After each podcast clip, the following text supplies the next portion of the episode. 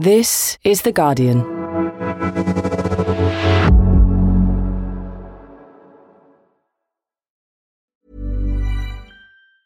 Tired of ads barging into your favorite news podcasts? Good news. Ad-free listening is available on Amazon Music for all the music plus top podcasts included with your Prime membership. Stay up to date on everything newsworthy by downloading the Amazon Music app for free or go to amazon.com slash news ad free. That's amazon.com slash news ad free to catch up on the latest episodes without the ads. Finding your perfect home was hard, but thanks to Burrow, furnishing it has never been easier. Burrow's easy-to-assemble modular sofas and sectionals are made from premium, durable materials, including stain and scratch-resistant fabrics. So they're not just comfortable and stylish, they're built to last. Plus, every single Burrow order ships free right to your door. Right now, get 15% off your first order at burrow.com slash ACAST. That's 15% off at burrow.com slash ACAST.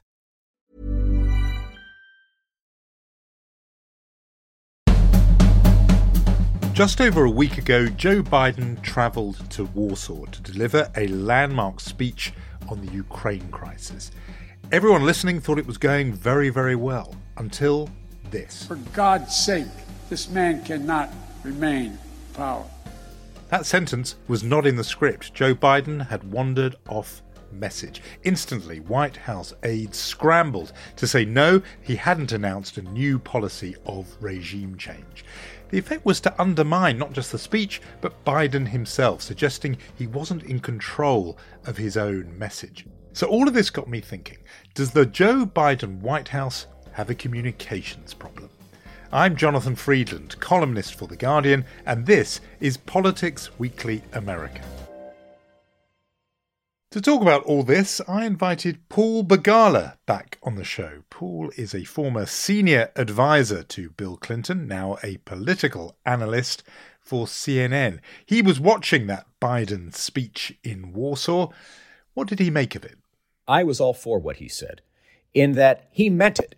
And I think it's a wonderful thing when a leader tells us what he actually or she actually thinks. He thinks Putin's got no business being in power. And he knows uh, that Putin's got a finger on the nuclear button, and that's an appalling reality. He didn't say it is the position of the government of the United States that we will remove Vladimir Putin. He did not say that. So I, I wouldn't have walked it back. I don't think they should have walked it back. To me, it was reminiscent of when Ronald Reagan insisted on calling the Soviet Union the evil empire. To ignore the facts of history and the aggressive impulses of an evil empire, to simply call the arms race a giant misunderstanding and the experts didn't like it, and his staff kept taking it out, and he just did it. He did it because he thought it and he meant it. And I think history proved him right. I think history will prove Mr. Biden right. Is, the key difference that the phrase evil empire was in the text? Yes. It had gone through the processes, people had approved it, even, as you say, with those struggles.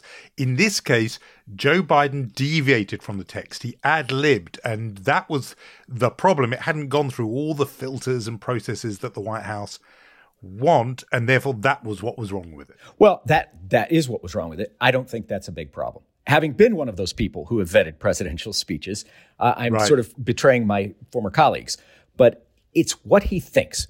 Of course, a man who orders slaughter like this has no business being in power. And people say, "Oh, it's going to upset Putin or it's going to trigger Putin." Uh, Putin's pretty triggered. You know, I I, I think he's kind of all in on this deal. So I just disagree. I just think that this was not the time for the White House, for the American government, to second guess what their commander in chief said in a moment of spontaneity, but heartfelt spontaneity. It's not like he got something wrong. He didn't say Slovenia when he meant Slovakia. He said, Good God, this man should not be in power.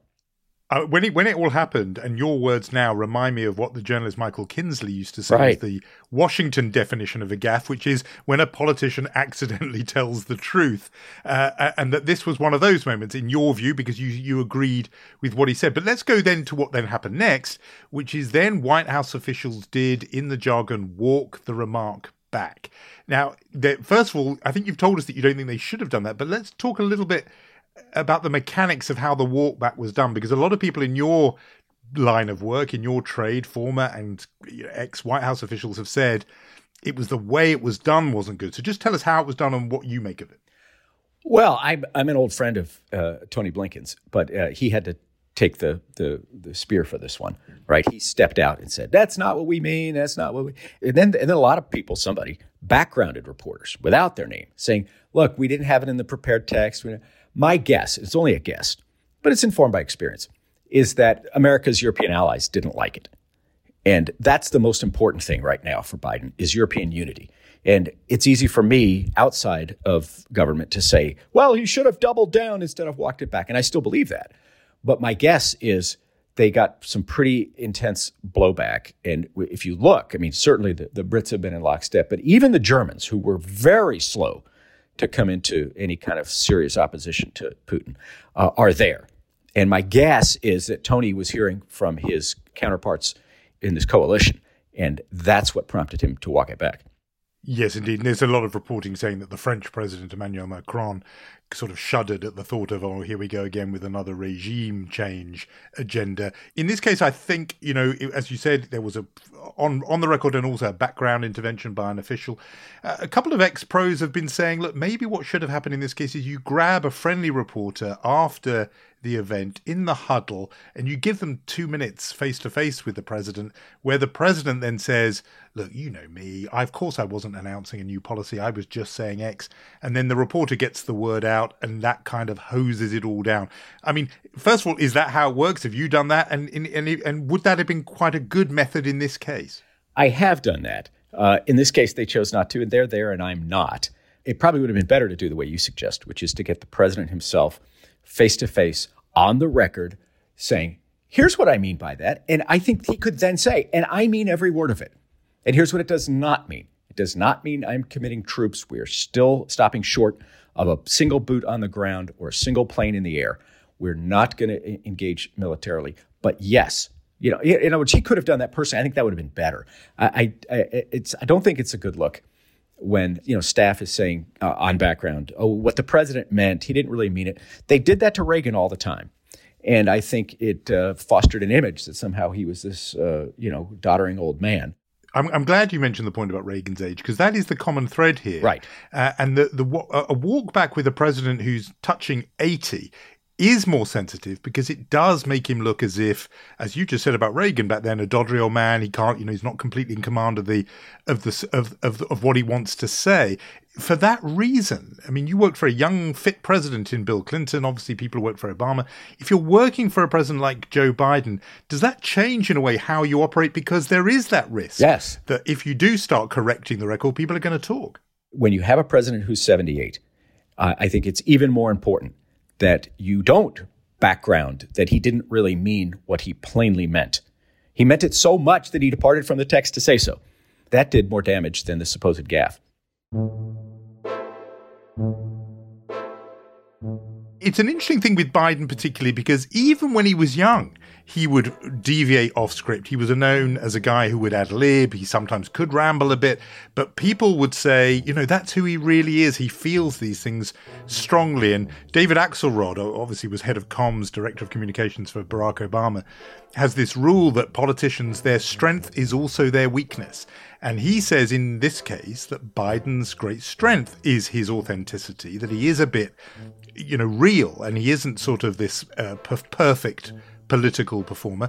But the downside of that is it can lead to these unscripted and, you know, potentially problematic remarks. Given all that, different guy from the guy you worked for, what do you think is the best way for the current team to be handling an operator like Joe Biden? With Biden, the gaffes are baked in the cake. People know that, as they did with George W. Bush. Bush's team did a very clever thing. Bush would get things wrong a lot, and he was very prone to malaprops, as you can recall. I mean, he famously said, Is our children learning? Well, what the Bush team did, this is very clever, is they said, See, those malaprops are uh, a sign of his authenticity. He's not slick like Clinton, he's not programmed like Gore. He just says it, and he'll mangle a few syllables, but he means it. And, and I thought that was genius. Uh, and I, I think that's what the Biden team needs to do. Axe and President Obama had a very buttoned up shop, and I admire that. But the one time somebody uh, got off the message was when Joe Biden publicly said, Well, I am for gay marriage. I am absolutely comfortable with the fact that men marrying men, women marrying women, and heterosexual men and women marrying men all are entitled to the same exact rights. Long before Barack Obama did.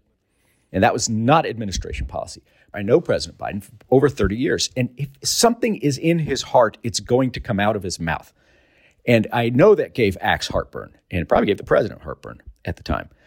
But that's what Biden believes. And he's just not a guy who can keep these things bottled up. But I, I think it, you have to make it a virtue because you have no choice. I, I mean, when he took office, I remember thinking it's going to work. This people are going to like the fact that he's real, and yet here we are, just over it's over about a year since you and I last spoke, but a year plus into the Biden presidency, and the numbers are pretty awful. I mean, the poll, his approval rating, I'm just looking at the latest polls, disapproval nearly 53%, approval around 41%. And then on specifics, you know, ha- confidence in handling the economy, for example, it goes into the low 30s, which means even all Democrats are not on board with Joe Biden. That suggests to me that there is a communications problem for him. Let me just take one specific example, and that is unemployment. It's at 3.6% under President Biden, which is actually relatively pretty low. And yet, when asked, more Americans think jobs have been lost in the last year instead of uh, jobs being gained.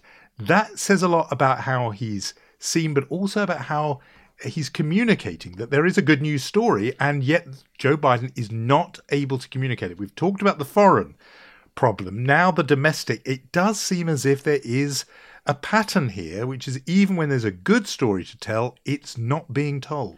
This is the exception that proves the rule. One of my rules in politics is any time a politician tells you they have a communications problem, you know one thing they do not have a communications problem. You know, the Titanic had an iceberg problem. It did not have a communications problem. 95% of Americans got a check for $1,400 a person from Joe Biden. Only 35% of Americans think Biden has done anything for them. That gap, that 60 point gap, is communications. And I, as I say, I almost never ascribe problems to communications. But I think what it is is this, Jonathan. He got elected to restore some normalcy and calm. And yet, now that I'm in the media for over 20 years, we cover conflict. And he has been very reticent to make Republicans pay a price for opposing his very popular things. In other words, he thinks he'll get credit for his accomplishments just by saying, hey, I did this good thing. Hey, I did this good thing. Well, people don't want to give credit. They're in a foul mood. So they're not going to say, oh, gosh, I guess you did do a good job. But if he says, I fought hard to get you this money and they took it away. The reason you didn't get a second $1,400 check is the Republicans took it away. You can't convince them that things are better than they know in their bones they are, but you can convince them that the other guy's worse. You're identifying the phenomenon really in the character of the president that he is a consensus mm-hmm. builder. He always was in the Senate rather than a kind of street fighter. And yet, presidential communication is putting up in lights a battle yes. with an opponent. And you're suggesting, in a way, Biden's temperament doesn't really equip him for that. Yes. And I, I, I came across this wonderful quote. It's an epiphany for me. Walt Disney once said, My movies are only as good as my villains are evil. Hmm. And if you think about the great Disney movies, it's true. The, the Wicked Witch here, or even Scar in, in Lion King when Disney himself was long gone. We need villains in our stories, particularly if you want your president to be the hero. Presidents need a villain. And Vladimir Putin, God knows, is a colossal villain, historic villain. And I think that does give Biden the reference point that he needs to communicate. It's why I've been happy with his communications about Ukraine. But here at home, God blessed Bill Clinton with Newt Gingrich. because yes. he was a, a, a, cartoon villain. Obama's opponents were a little more deft. And frankly, it's, it's impossible to hate Paul Ryan and John Boehner, the Republicans who led the Congress when he was president. But, but Clinton did have those villains. And I believe Biden does. And I think he needs at home to maintain the thread of the threat because that is real. And I'm not saying he needs to, to demonize anybody personally, but he's got to tell people that Joni Mitchell was right. You don't know what you got till it's gone. And if these guys take power, they're going to take away your, your health care. They're going to take away your jobs. They're going to take away your retirement.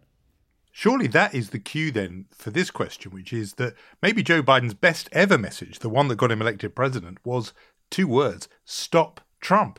Does yes. he need Trump back out there as the menace which will make Democrats, independents, all the other people that put him into the White House to rally to him once again? I think so. And, you know, uh, Democrats ran against Herbert Hoover for decades, and poor President mm. Hoover just went off to Stanford and retired. he just read books. He never poked his head up again, and yet my party ran against him for generations. Mr. Trump, we know, is very active. He's still hosting rallies, he's raising millions of dollars. He's clearly running, plainly running for president again. So he's got an actual villain so yes, I think he needs that. And he he he came up, Biden himself came up with the I think the most wonderful formulation when he was vice president for Obama. And I was helping uh, Obama's reelection by working for a super PAC that supported Obama. Biden went out and he would say to groups, don't compare us to the almighty, compare us to the alternative. I love that. Why don't we hear it anymore? Why isn't he giving us the alternative? He's left that out, and he's got to get back to the threat. Now, we've talked a lot about Biden and his communication. Obviously, the day to day business of communications is done by a whole team in the White House. You've been part of those teams. Let's just talk about how good Team Biden is at doing this job, whether they're getting the message out there. And all of this is become particularly sharp because the White House press secretary, Jen Psaki, it's been widely reported, is on her way out with talk of her getting a job making the same transition you did into right. TV punditry with MSNBC. I mean, how good a job do you think she's done? How big a blow to Team Biden will it be if she goes? Or, in a way, does this present a chance for a fresh start and perhaps somebody who does, you know, take on board some of the things you've been telling us today? Psaki has been fantastic. I think she has been a model press secretary, and uh, I think her tenure will be studied by both parties. You know, when, when Clinton was president, I studied Reagan and I studied his team because they were great. I didn't agree with his agenda at all, but I recognized their talent. I think Jen is that good. Uh, he's got a very strong communications team. Uh, I, I, think the piece of it that's missing is the much more partisan piece. And the reason they haven't been partisan is because Joe Biden doesn't want them to. I admire, uh, as a matter of character, that Biden doesn't want to go there. But as a political strategist, I, I think his party needs to. It's interesting because there is often a dynamic when you have one of these sort of consensual, uh, often avuncular presidents. The vice president does take the job of being the attacker. I sense you think that Kamala Harris hasn't quite been taking on that role, and perhaps she should. She has not been taking it on, and I suspect it's because of the president. She was a prosecutor, and I think uh, every Democrat at least remembers her disemboweling William Barr when he was Attorney General. Barr is a brilliant lawyer and a very tough guy, and she took him apart at the Senate Judiciary Committee when she was a senator. So she's fully capable of it. Uh, I suspect it's that the, the, you know the president sets a tone, and my my guess is he's made it clear he doesn't want his White House to be this partisan. But it's got to move somewhere. This uh, contrasting message, and it's it's not being done right now. You said earlier that, you know, sometimes you have a communications problem, sometimes you're the Titanic and you have an iceberg problem. So sometimes the problem is the reality. In this case, is the problem because you've told us he's got a very good team and he's, you know, he's a experienced Pol himself. Is the problem in this case that his party and the, particularly the fact that he doesn't have a proper majority in the Senate, which you need to get things done and get law bills turned into laws. And particularly, and we've talked about them on this podcast very often, those two senators, Joe Manchin and Kyrsten Sinema, who have between them essentially prevented the big promises that Joe Biden made from materializing into law. And I'm thinking particularly of the Build Back Better social infrastructure program. Is it in a way a mistake to focus on comms when really there's, unless they pass that, you just don't have a story to communicate. And if that is the case, I mean, what do you then do about it? Almost from a comms point of view, do you just go to the, the, the other senators and say, look, let's just pass the most slim down bill possible just to get those two, Manchin and Sinema, on board because we need something to communicate about come November in those midterm elections? I think they should get whatever they can, as slim as, as it needs to be. But I don't think that's going to be outcome determinative. The truth is, they have plenty to communicate about. The recovery plan was $2 trillion. There's so many accomplishments in there that it takes time to unpack them all. Uh, I, I live in rural Virginia. There is $64 billion, 64 billion for funding rural broadband so that farmers can have access to high quality pornography. That's more than we spend at the entire National Institutes of Health. I'm all for it. Okay, that's fine. But good God, they have plenty of spending that they've passed to brag on. I, I, I just, I do think here's where his party has let him down desperately. The moderates have convinced moderate voters that uh, Biden is trying to spend too much and he's caused inflation. The liberals have convinced liberal voters that Biden can't get anything done. He's breaking all his promises. So everybody's unhappy. That's hard to do. To alienate both wings of your party at the same time is very difficult. And yet my party has been able to do that. And I, I think it's appalling. Nothing unites the, the people of Earth like a threat from Mars. And I think Trump is a threat from Mars, and yet it is not uniting my party. I don't get it. So get over it, unite, and do the best you can and live to fight another day. But they have to unify. Meanwhile, Republicans are in lockstep and they're opposing these very popular things and getting away with it because the all of the attention is on the Democratic infighting. It, it's appalling. That's high quality media advice uh, for the Biden administration. You get it for free here on Politics Weekly America. Paul, we always ask our guests on the podcast a what else question. So this week on Tuesday, Ivanka Trump appeared before the January the 6th committee, uh, that committee of the House of Representatives that's looking into the attempted insurrection on Capitol Hill back in 2021. Ivanka Trump appeared before them. What did you make of it? Not much. My faith and confidence in Ms. Trump is very low. I doubt she provided very much that's very helpful. What people say when they testify is important to them because they can be charged with perjury. It's enormously fraught with risk for the person testifying. But short of that, the case is made in the evidence, in the documents, in the texts, in the emails, in the photographs, in the videos. That's where the case is made. Um, and so I'm just not as interested as most people in the press are about whether Ms. Trump testifies or Mr. Kushner apparently has or whether Mark Meadows will. I don't really care what they have to say because I think they're all a pack of liars. I'm sorry, I may be wrong, but that's what I think. I, I have a high level of distrust for what they say, but they can't change the written record and the video record. And that's what the committee already has.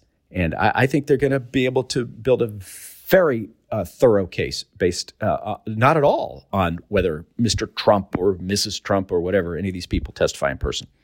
And talking of com strategy, it seems that committee's got a pretty neat com strategy of its own, holding back a whole lot of revelations, not allowing them to come out in a Mueller report style drip, drip, drip over a period of months, but instead holding them back. Does that seem deliberate to you, and do you think it's smart? Yes, they've been very tight. I give Chairman Thompson a lot of credit for that. He's a very able congressional leader. By the way, I give Congresswoman Cheney a lot of credit for that. We don't agree on pretty much any issue, but she loves the Constitution more than her party, and I admire that. And I believe that she also is bringing a discipline to this that is admirable and pretty rare among politicians. Paul Begala, thanks so much for joining us once again on Politics Weekly America. Jonathan, it's always a pleasure. Thank you so much. And that is all from me for this week. On Wednesday's episode of Politics Weekly UK, my colleague John Harris and his guests discuss the rather spectacular fall in popularity for the Chancellor Rishi Sunak as the cost of living crisis continues to bite across the country. So do search for Politics Weekly UK wherever you get your podcasts. On Politics Weekly America, we've got something a bit different for you next week. But for now, it's goodbye. The producer is Danielle Stevens. The executive producer is Maz Ebtehaj. I'm Jonathan Freedland. Thanks, as always, for listening. This is The Guardian.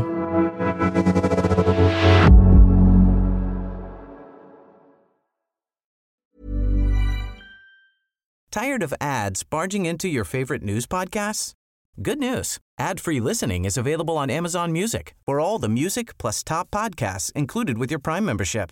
Stay up to date on everything newsworthy by downloading the Amazon Music app for free or go to amazon.com slash news ad free.